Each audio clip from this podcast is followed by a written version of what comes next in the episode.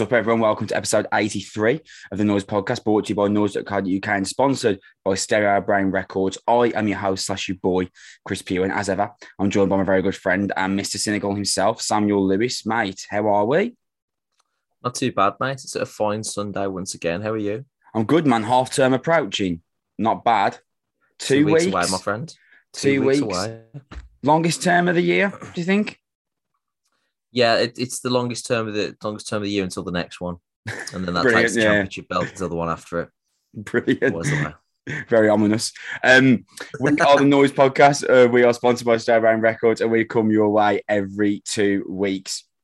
If you'd like to support the show, the best way you can do that is by subscribing on YouTube or liking slash following, depending on where you are listening. We are available, of course, on YouTube, Apple Podcasts, Spotify. Basically, wherever you listen to podcasts, me and Sam will be there. On our last show, which we aired last week, we did a little special review of Trivium's new record in the Court of the Dragon. Uh, that is still up. That is doing incredibly well in terms of our viewership. So if you haven't checked that one out, please do. You can follow me and Sam on Twitter at Noise Podcast. We both run that account. I've just actually put out a little tweet, Sam. I don't know whether you saw it. I was curious. On, I was curious on people's opinion on All Hope Is Gone and whether it actually whether it was a bad record or whether it suffered because the three that came before it was so excellent. I tell you what, dude, we're doing a podcast together. Let's uh, let me ask you: Do you think All Hope Is Gone's a bad album? I don't think it's a bad album. I think it's a I think it's a decent album at times. There are, there are very good songs on it, but you're right, it suffers by comparison. If it was um any other metal band that with that didn't have the three albums that preceded it that Slipknot produced, then maybe we're having a different kind of conversation. Would you take it over the Grey. Chapter? Yes, Would you take it over We Are Not Your Kind? yes. Interesting. Okay, Yeah, so it, it, I'm I'm of the opinion that Slipknot's best albums go in the order that they were released. right, okay, that's a So my favorite Slipknot albums, their debut. My second Yeah. favorite is Iowa. Third favorite, you know. yeah, right, okay, wow, okay. You think uh, We Are Not Your Kinds? They're not w- like worst makes it sound like you think it's a poor album, but your least favorite of their albums, unless you do think We Are Not Your kind of poor album. But I don't believe you said that when we No, reviewed I, it. I, don't. I just think they've been on a steady decline. Unfortunately, I just uh, it, it- it's a good album, Yeah, but I think the first the first three are on the the Mount Rushmore of, of great 21st century metal albums, and that's just the way that it is. Unfortunately, ironically, Slip, Slipknot are going to come up in the news, Sam, which is part of today's show. Uh, Oh, running cool. order for you guys listening, we're going to talk about the news. We've also got album reviews on Waking the Cadaver's Authority Through Intimidation and Cradle of Filth's Existence is Futile. No Chris meets or Sam meets this week again. That is because I'll be honest, I have been incredibly busy, as has Sam. I haven't really had chance to uh, fit an interview in. It did for a moment look like I might get something done with Dying Wish. I'm still going to try and pursue that. But yeah, no uh, Chris meets or Sam meets this week. Unfortunately, we're just going to do two album reviews and we are going to talk about the news. Uh, let's start off, Sam, with the news. Let's start off with something incredibly positive. Uh, Mark Hoppus, Sam, is in remission obviously that's the greatest news ever. I just wanted to start off on something on a positive note. Do, have you been following along with his uh, kind of journey through uh, his cancer treatment? I have yeah, I've been incredibly impressed actually. Um, he's maintained his sort of level of positivity and and and things like that, and and he's also a bit somehow managed to attach his notorious sense of humor Yeah, to the proceedings as well, which I've enjoyed. His ability to stay positive in such a difficult time for him is, is truly, truly incredible. And I was, I mean, you know, I think if I remember correctly, he put a Twitter post up the day before he, he went in for the treatment, like, oh, I've found out that if this treatment doesn't work, it's going to be incredibly, incredibly bad news. And just, you know, it was, I was like waiting on the, the edge of my seat, like being like, oh, God, you know, I can't wait for his next tweet. I really, I'm desperate to see that he's going to be all right. And for him to be so open and be like, hey, by the way, I've just been told if this cancer treatment doesn't work, then I'm running out of options. Must be so, you know, you've got to be incredibly brave to be that comfortable and that open with that. So, of course, what amazing news that Mark Hoppus is in remission. Uh, I think the tweet that he actually wrote uh, was, I just saw my oncologist on cancer free. Thank you, God and universe and friends and family and everyone who sent support and kindness and love I still have to get scanned every six months, and it'll take me until the end of the year to get back to normal. But today is an amazing day, and I feel so blessed. Can I get a W in the chat? Yeah, what, what a perfect. That's just so Mark Hoppus, isn't it?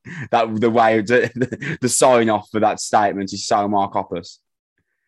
Absolutely, absolutely, and, and thoroughly deserved. Um, cancer is a terrifying, debilitating illness that few few ever actually beat, really. And and and and for him to be able to come out of it on the other side is is wonderful news. Shout to oncologists everywhere as well. They do they do great work. I don't know. I don't know how they do that job on a daily, emotional man. and academic toil.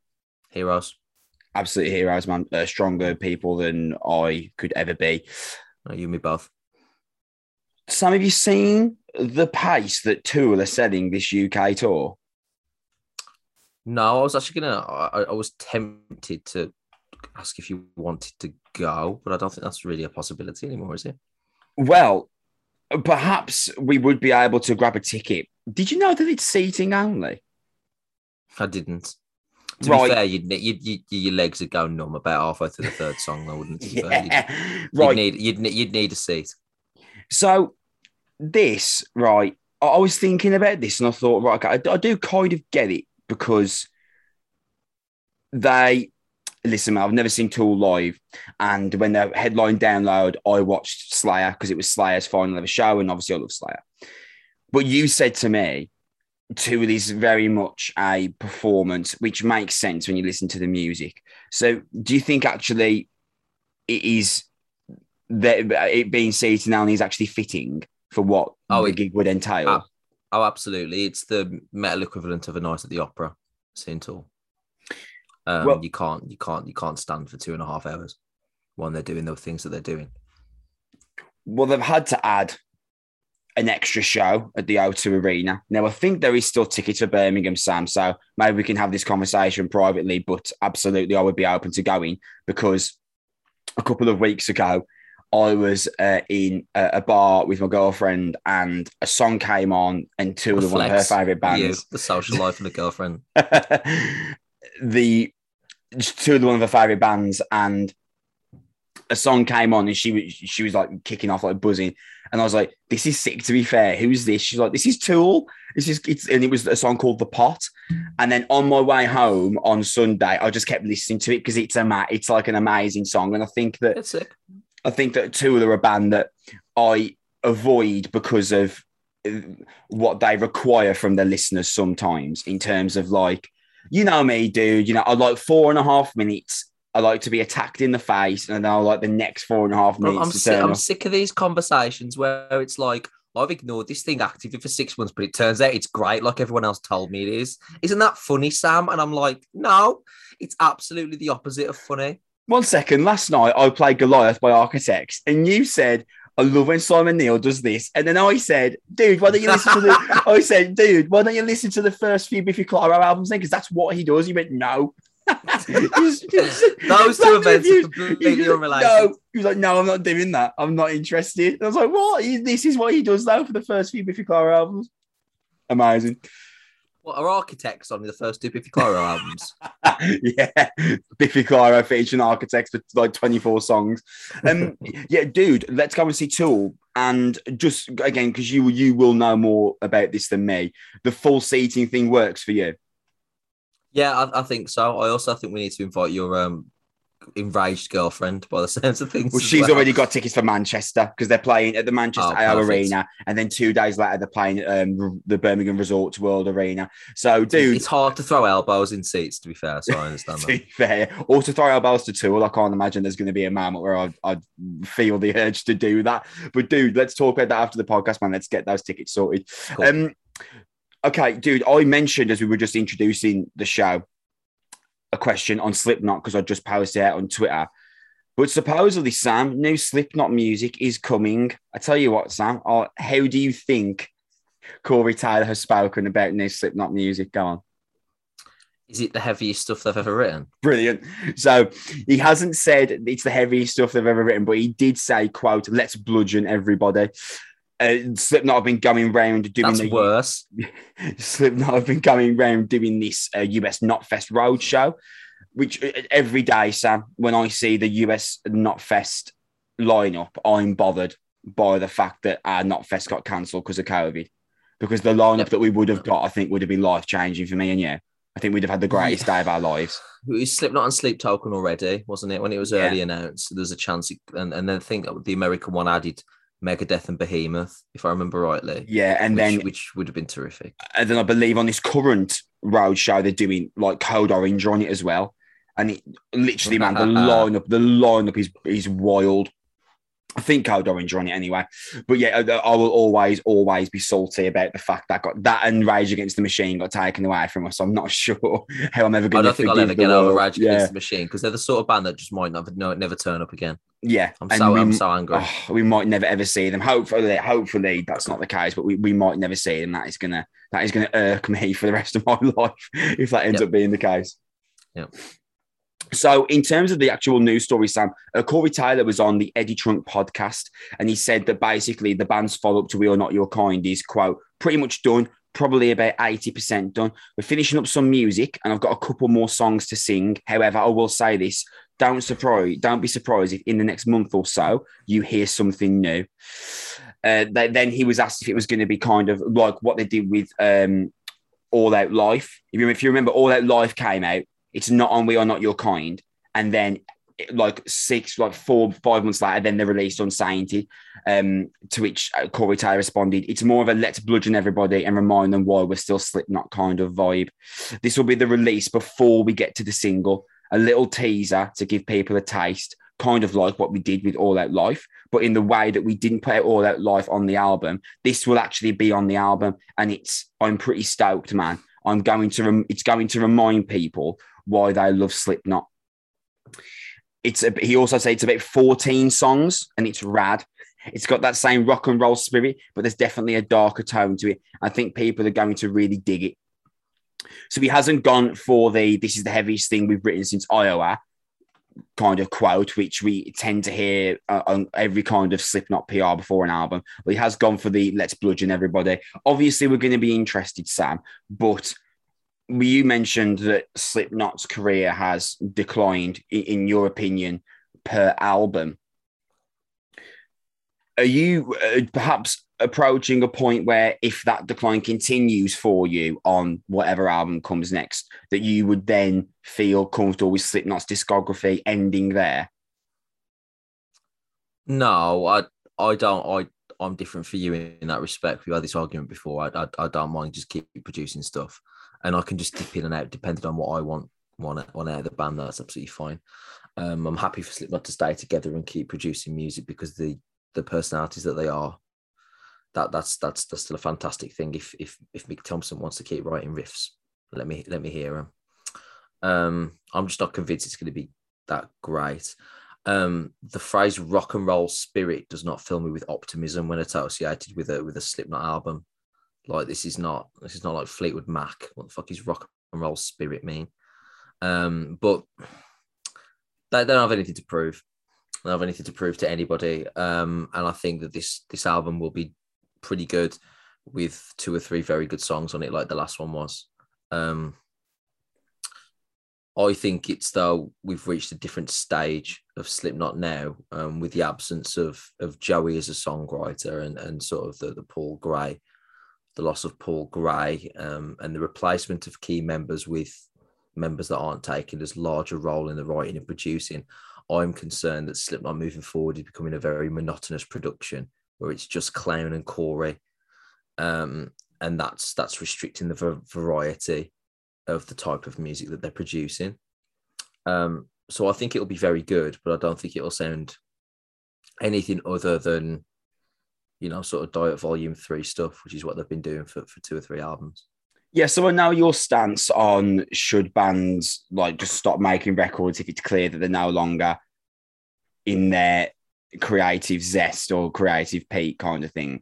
But the reason why I've asked you that question, even knowing that, is because if you aren't a massive fan of All Hope Is Gone and you think that's better than the Grey Chapter and We Are Not Your Kind, then for you, what you're saying is there hasn't been a great Slipknot album in 17 years.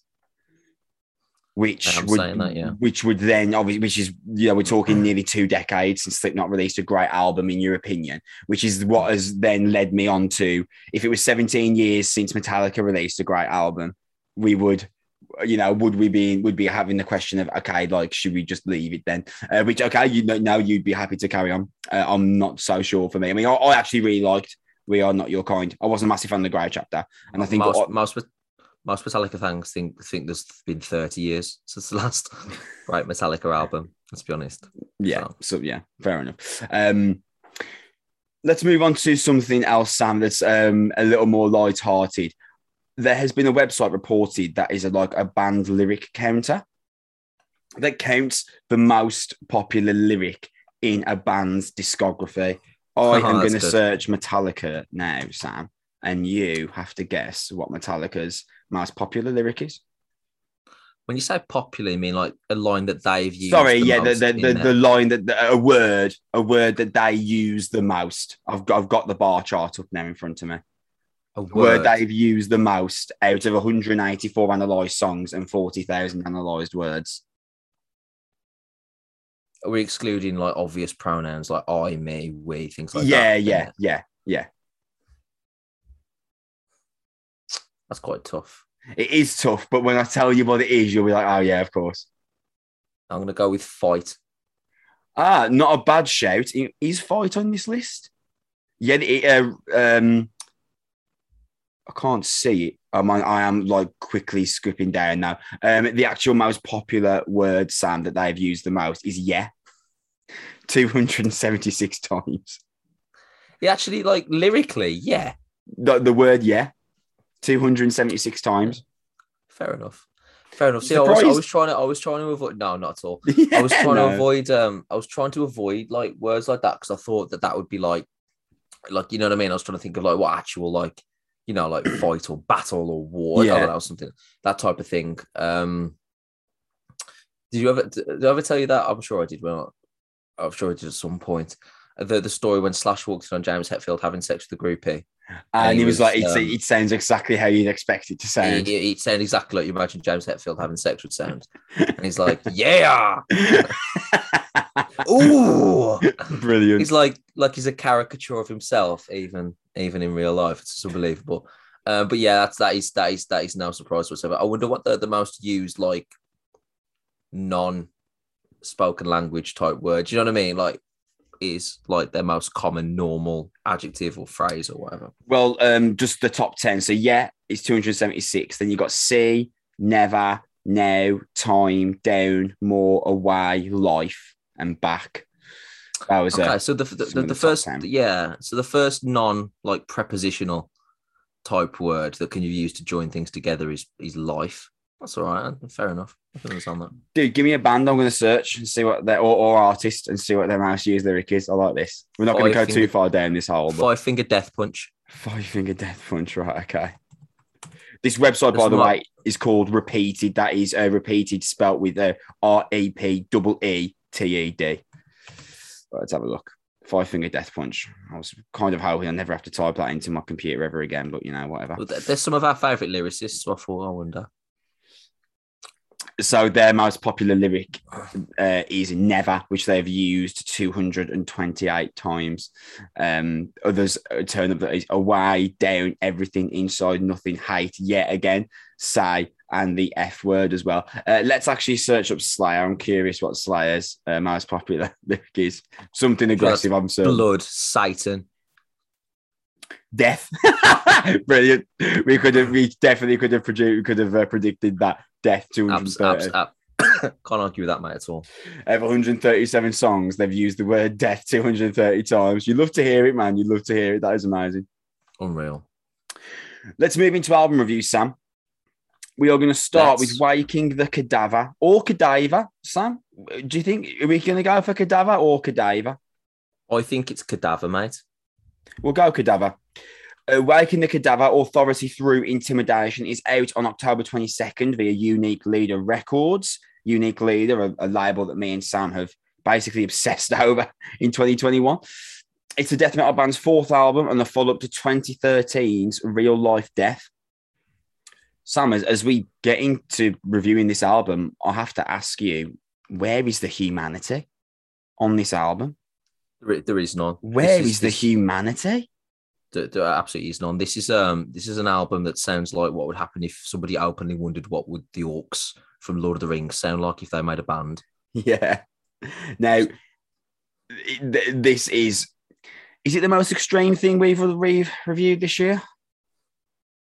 Yeah. I'd yeah, it is. yeah, I think so. It's it's it it's more extreme than the only thing in the, the, the wheelhouse was maybe Pupil Slicer, yeah. and that Maybe Isaiah record is pretty Messiah heavy. or cognitive. Yeah, but I think there's a gap between them and this. yeah, this is new levels of extremity, I think, for us this year. That doesn't always translate into a good record, though, just because it's incredibly extreme. So, Sam, what are your thoughts? I think it's incredibly extreme, but I'm not entirely sure it's any good. Okay, Um, interesting. So I have to preface this. Um, that this isn't for me. So I, I might be just I might be just singing from the wrong hymn sheet here. And there might be an extreme metal audience where th- this just strikes a chord with. And if that happens, I'm not gonna sit here and be like, they're wrong. Not at all, because I don't I don't I don't think I'm the audience um for this. So, I want to do that, but I also want to give it a fair fair fair review as well.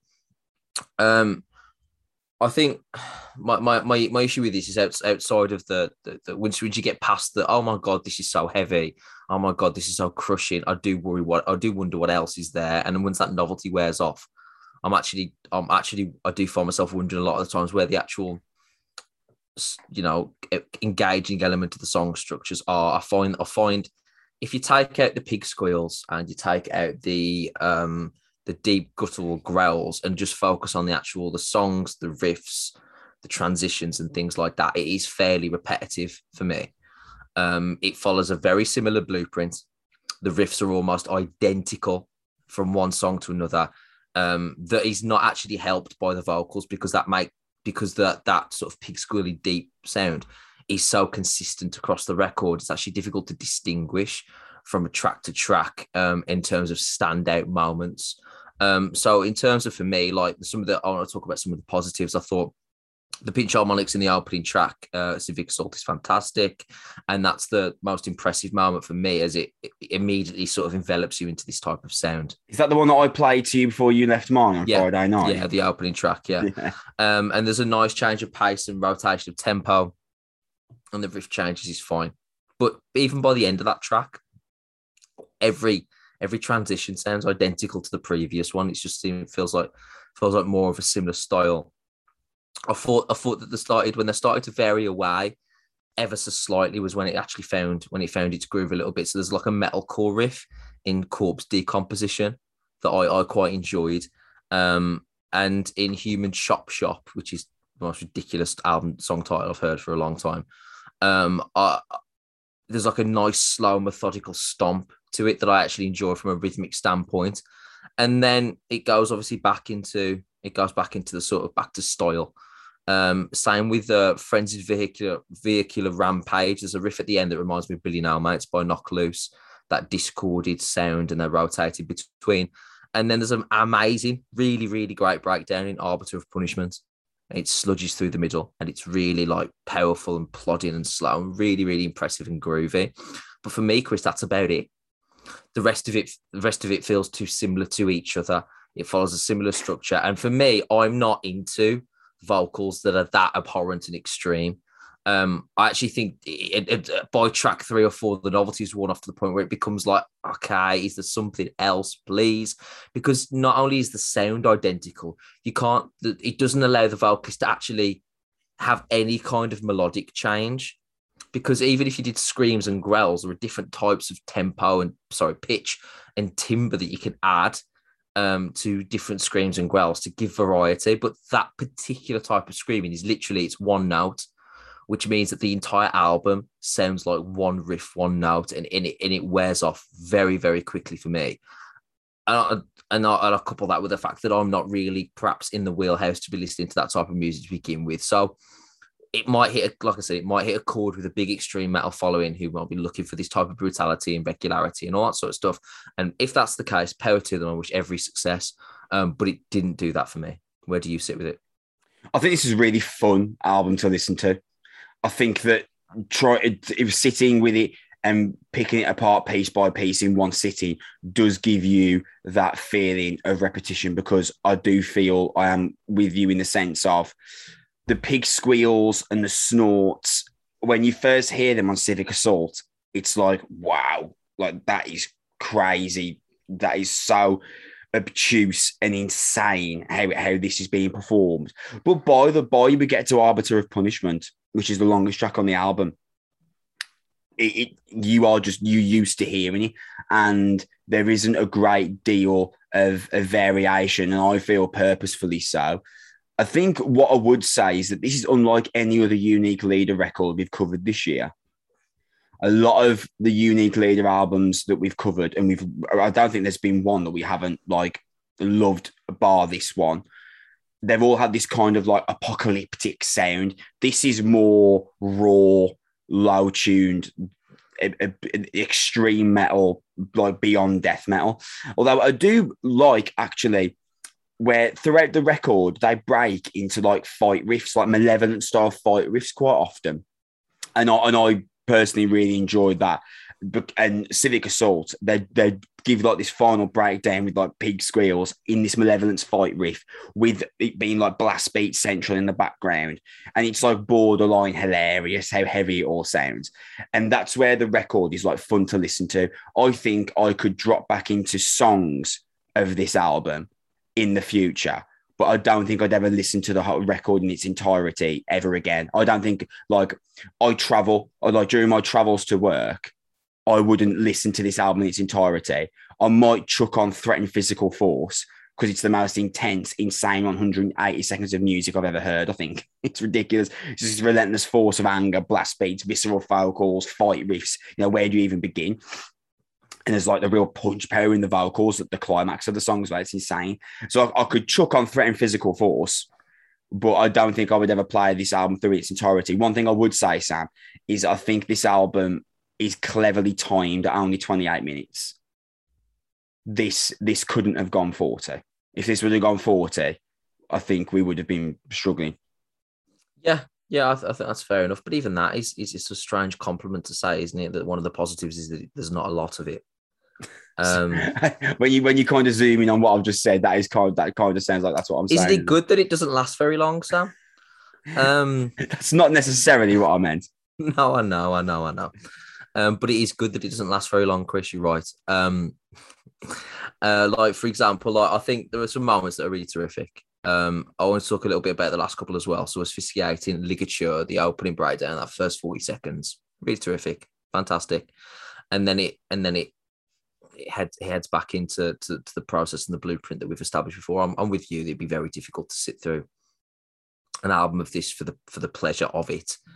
Um, I think seeing them live would be an interesting venture as well. Yeah. Um, just again, but that, that's the thing.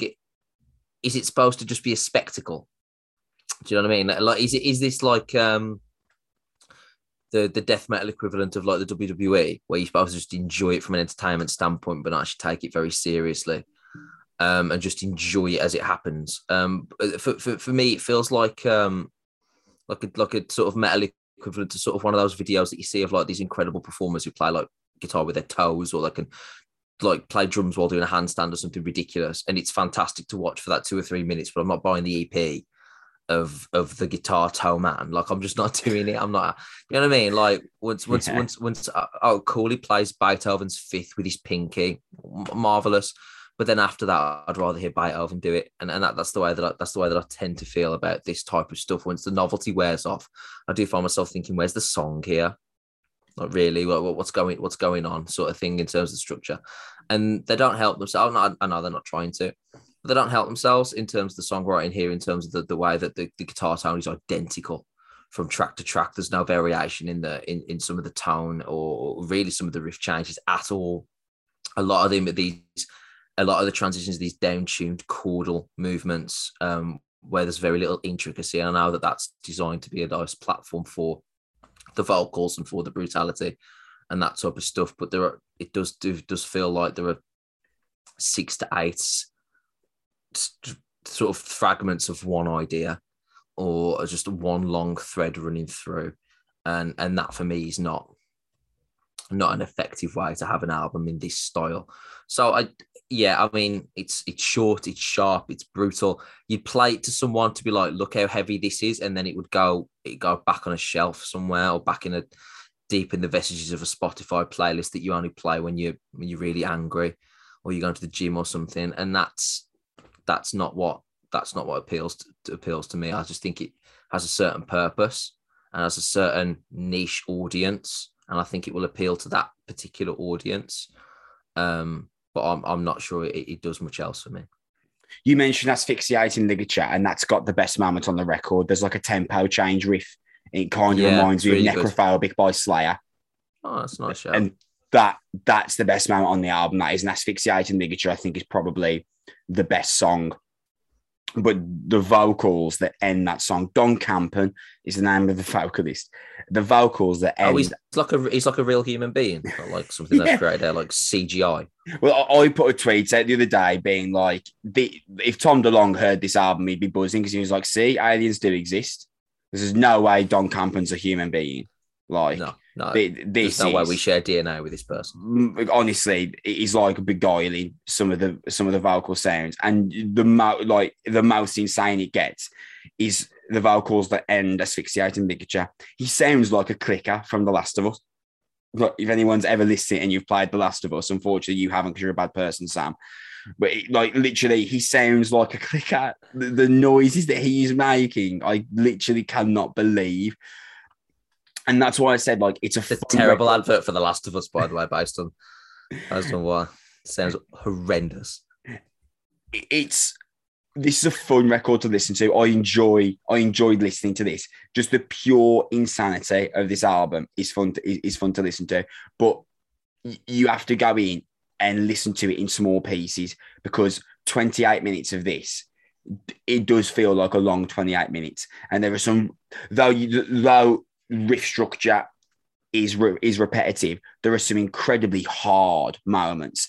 There's a pinch harmonic into the closing breakdown of corpse decomposition and it hits like a truck. And then you add in the pig squeals as well. You feel physically attacked human chop shop has got this opening slow and low riff timing with just inhumane vocal sounds and then it drops into like this kind of really cool i'll say malevolence again that two-step rhythm that malevolence are basically perfecting in their uh, verse riff writing there is like there is like moments of this album where it does what I my favorite thing that death metal does when it meets in the middle with hardcore. That's where that's where I where I love death metal, and there are moments of this album where that does happen, but over 28 minutes, this is just this fire blast of anger and the extremity of the vocals does wear off after three or four songs. It no longer becomes this really cool,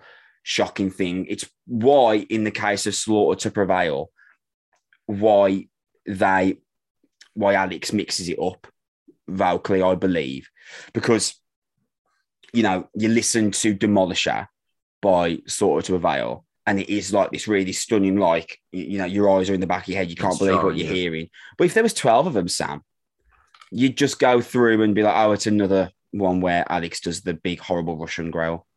Same with. Lorna Shore, mate. Same with Lorna Shore, yeah. Phil, Oh, I don't, Phil Ramos made that noise every every song. It would lose all impact and meaning. yeah, I don't want, I, I don't want Will Ramos to ever do that ever again. I want him to have done it into the hellfire and leave it. So do Will alone. Ramos' parents probably. yeah, brilliant. I, I, I want him to have done it into the hellfire and never do it again because in that moment it sounds insane. It's awesome, and like it came on in our club in the club room last night, and everyone loves hearing it, and it's this really fun, huge moment. I don't, I don't want to see dr- drilled into the ground, but the insanity of Don Campan's vocals here does kind of get drilled into the ground. So I enjoyed this. This is a good record. I would probably happily go back to Waking the Cadaver again. I just wouldn't listen to it in one full sitting. Yeah, fair enough. It's it's not it's not for me, and I can't pretend that it is. I think people that are are into this type of music will enjoy it for what it is. Um, but I think its purpose is served in in short bursts and viewed as almost like a a test case for vocal extremity, but not actually a, a representation of what a great metal album is for me. First unique leader album this year, Sam, that you've not loved. Speaks to the quality of unique leader in 2021. It really does, but also shout to Unique Leader for giving bands like Waking the Cadaver a platform Yeah. to send their music out. I'm glad I got to hear them, and there is an audience for this music. Let's finish, Sam, on Cradle of Filth's existence is futile. It is a world out- where of Filth is the lighter of the two albums we're reviewing today. yeah. It's out on October 22nd via Nuclear Blast. It's the band's 13th album and the follow up to 2017's Cryptoriana. I really should mention here, as we get into this review, that I have very limited knowledge of Cradle of Filth as a band outside of the knowledge that I would, of course, know because I pay attention to the metal sphere as closely as I do. So at some point, I do plan on doing what I did with death metal, where I have this huge deep dive into the black metal genre and I listen to all the classics.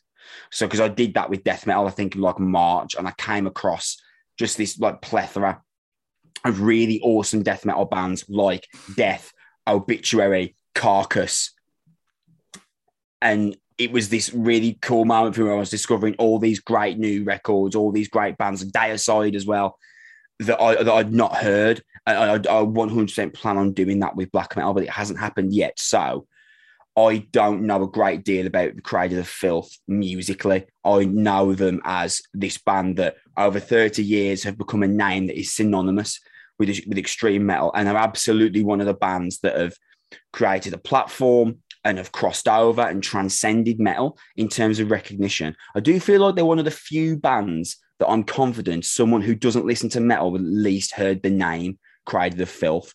Maybe not always for positive reasons. Their controversy surrounding their merch lines, etc., has always kind of sometimes their merch line. I feel like maybe as being bigger than the band. Does that make sense? Yeah, no, it absolutely does. Um, Yeah. Cradle of Filth have become synonymous with extreme metal to a point where they're they're like Slipknot, they become like a universal name to Yeah. people that don't follow metal. Also, on a side note, if you're going to spend a month just listening to black metal, you've got to get a puppy or something, man. I can't be having you sitting in the dark when I can run through your house and stuff. all of a sudden, I've got my hair's grown like all the down my back, and I'm I'm wearing Can't- white paint on my can't, face. Can't, can't, can't be doing you just turning to me with gaunt eyes every so often and be like, Do you ever think that nothing matters, Sam? And I'm like, No, Chris, get the fucking bat out your window. Like, what is going on? Like, do you know what I mean? You've got to just like if you've got to do it, you've got to watch like a, a, a sitcom at the same time. Like a just like watch like Friends or something, just Brilliant. every half and just mix it up, man. I can't, I can't be having you look like Noel Fielding in the IT crowd. I can't, I can't be doing it. So, with me saying that, Sam, I actually think that ironically, maybe I am the ideal person that could tell a Cradle of Filth fan whether the album's good or not because I've got I haven't really got anything to compare it to. This is the first time I've ever sat down and listened to a Cradle of Filth album in full. So I'm going to do something now, Sam, that I only do when I'm really confident that me and you are going to have the same opinion. Okay, dude, how Okay. great's this album? Yeah, it's really good. This album's really good. great. Yeah, it's really good. It's a really good black. It's a really good black metal album. It's a really good Cradle of Filth album. And and I I've listened to a bit more than yourself. I did a bit of a deep dive. So a bit of a deep dive into a couple of albums a few years ago. Um, and they've, they've because they've been so famous, you feel like you feel obliged to um to, to sort of do that. I actually met the drummer once in like late two thousands. Um, um, he's he's terrific, and this is a this is a great album. This is, you know, we should we need to have a, a segment for our for our podcast end of the year. We talk about comebacks of the year, and on that list is going to be at the gates, Carcass, Cannibal Corpse, and Cradle of Filth. Yeah. Yeah. Um, because what a year it's been for veteran metal bands, Maiden as well, arguably. Yeah. What, a- what a year! What a year it's been for veteran metal bands, proving that they can still hang. Um, now this is a terrific, terrific black metal album. There's some elements of this that I'm not, I'm not so keen on. Miss me with spoken word introductions.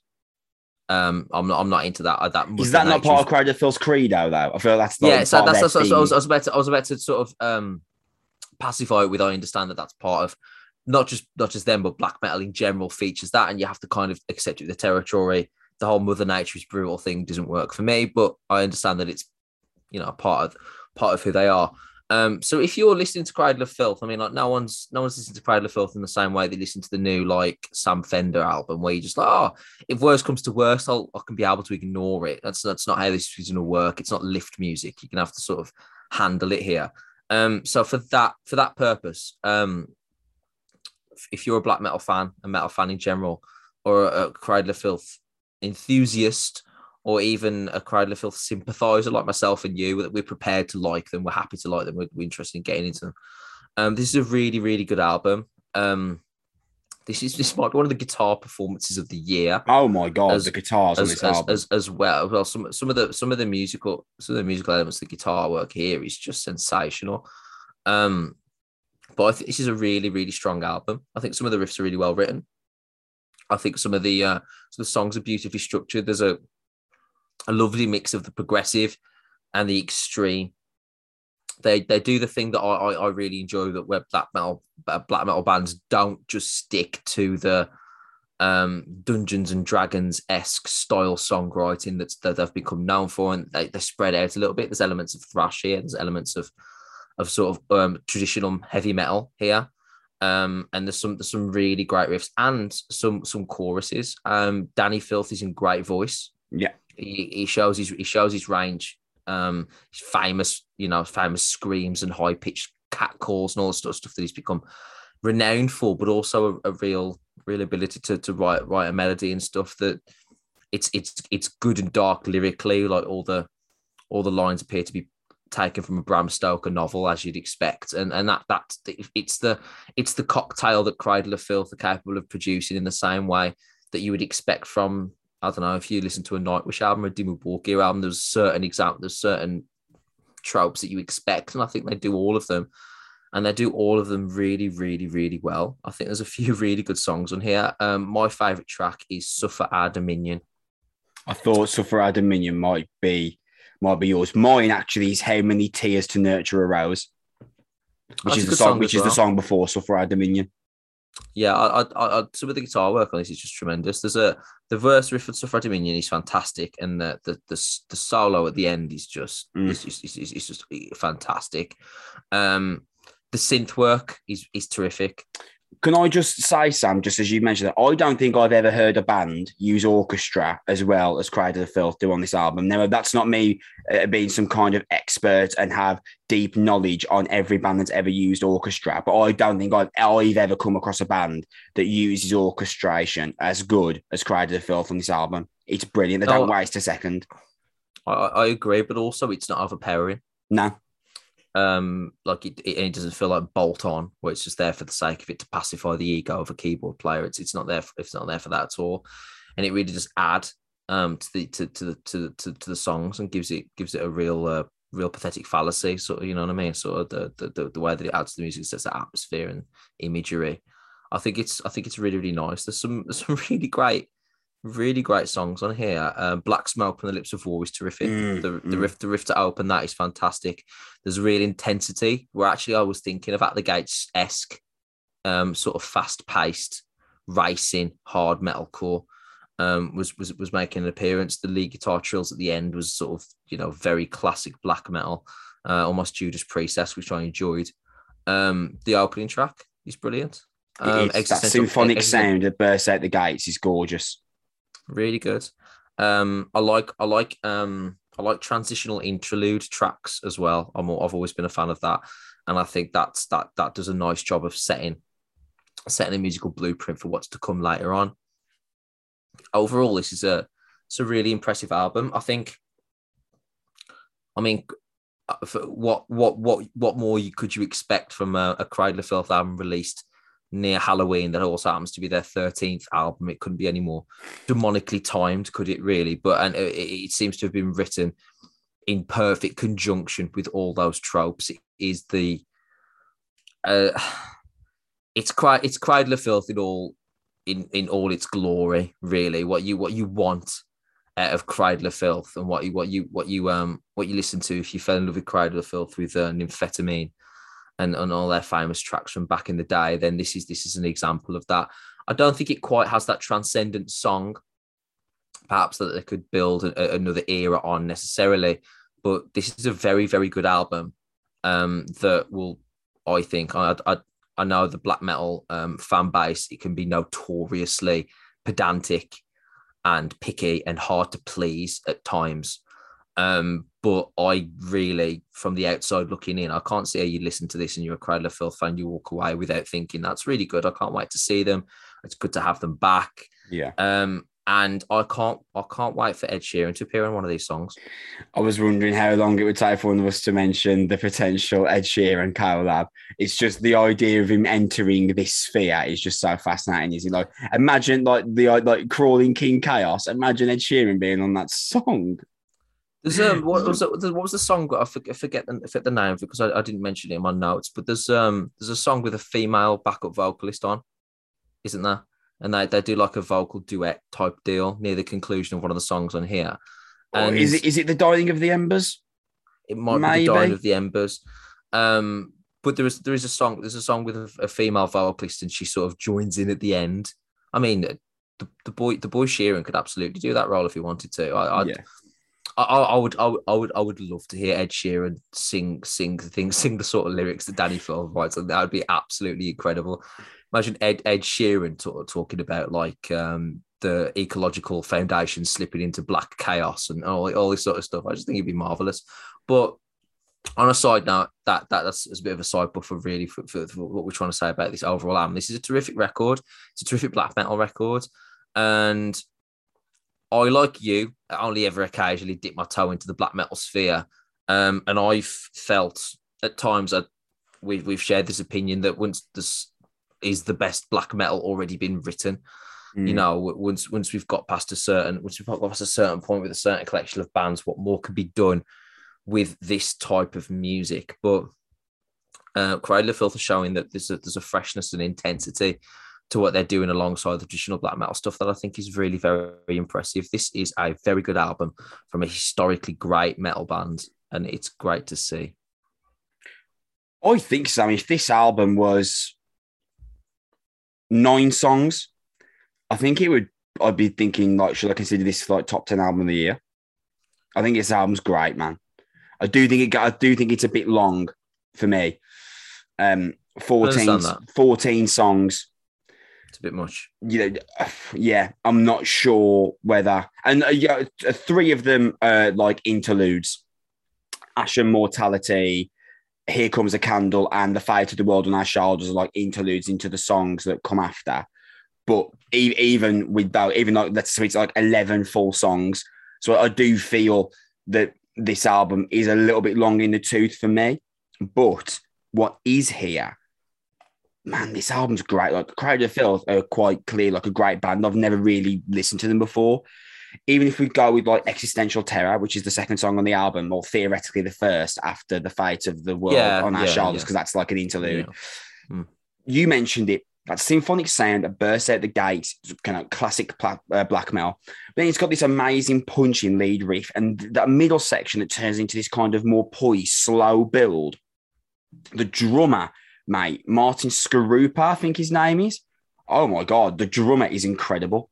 Yeah there's kind of and I'm not sure which which of the two guitarists is the lead guitarist, either Richard Shaw or Marek Marek Šmerda.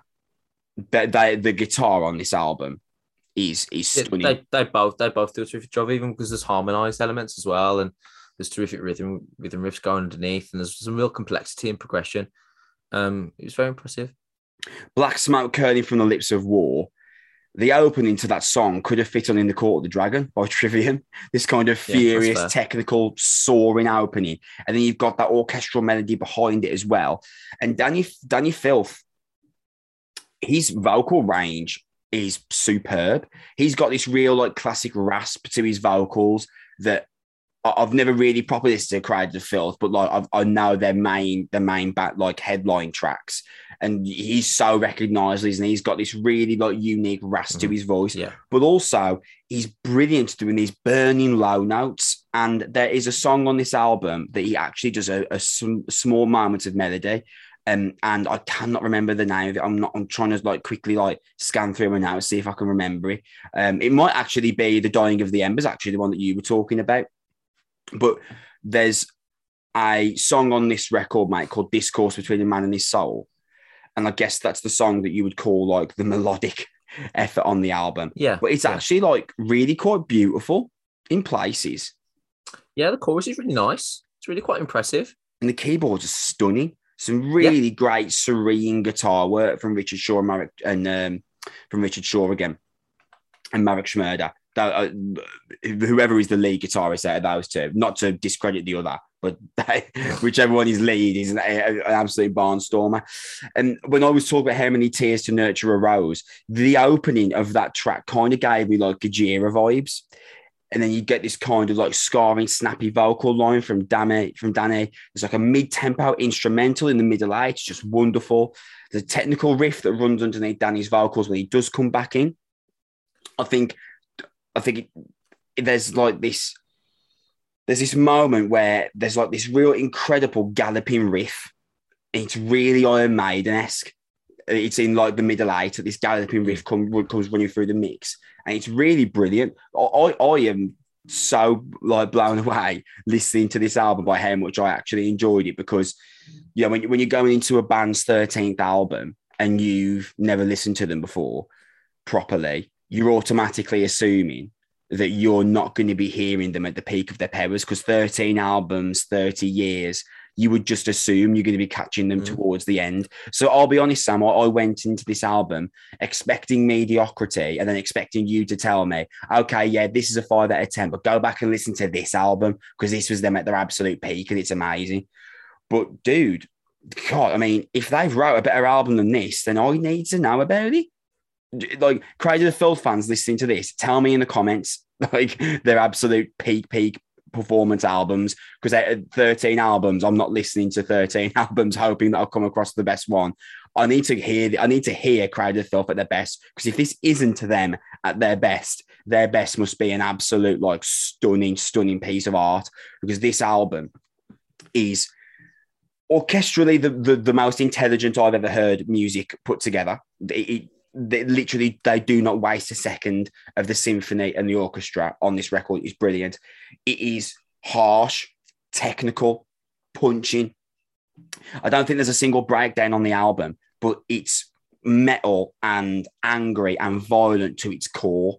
Uh, the artwork is absolutely hilariously brutal and incredible. A class, like I've, I've seen Cradle Filth artwork over the years, so I was expecting good work, and the artwork for this album is brilliant. Mate, I am all in for this album. I think this album's great, man. I really, really love this. Yeah, it's really good. It is really, really good, and it's a reaffirmation. Um, you know, like I wish Corey Taylor would do promos for Cradle of Filth because this is actually what um this is actually an album that reminds you why people should love Cradle of Filth, isn't it? That's that's what that's that's what that actually sounds like. Um, so shout to Dani Filth, shout to Black Metal. Um, it's it's terrific. It really is very very impressive. There's a maturity as well. I think there's um there's an element of modernity to it as well. It's it's it's fresh. It it, it sounds intense. It sounds upbeat. It doesn't sound aged. They don't sound old. They sound in great form. It's really very impressive. It's beautifully mixed all across the board. This is a really really good album. That, Sam, is where we are going to leave off episode 83 of the Noise Podcast. Bit of a shorter one uh, this time around because there's no Chris Meets to come. We do apologise for that. I'm going to try and get an interview sorted for our next episode. I'm going to look at the release schedule, Sam, and I'm going to see what we are going to review on the next episode. We we're definitely going to be reviewing one album which we received in our inbox a few days ago, but uh, not supposed to reveal what that was at this point. But very exciting, isn't it, Sam? Yeah, in, indeed, indeed, we are excited about that one. It's Yeah, a good one coming up. Mm, yeah, I'm going to try and remain tight lipped and not say anything. Um, yes, we are going back in two weeks' time. Release schedule is going to be checked by me.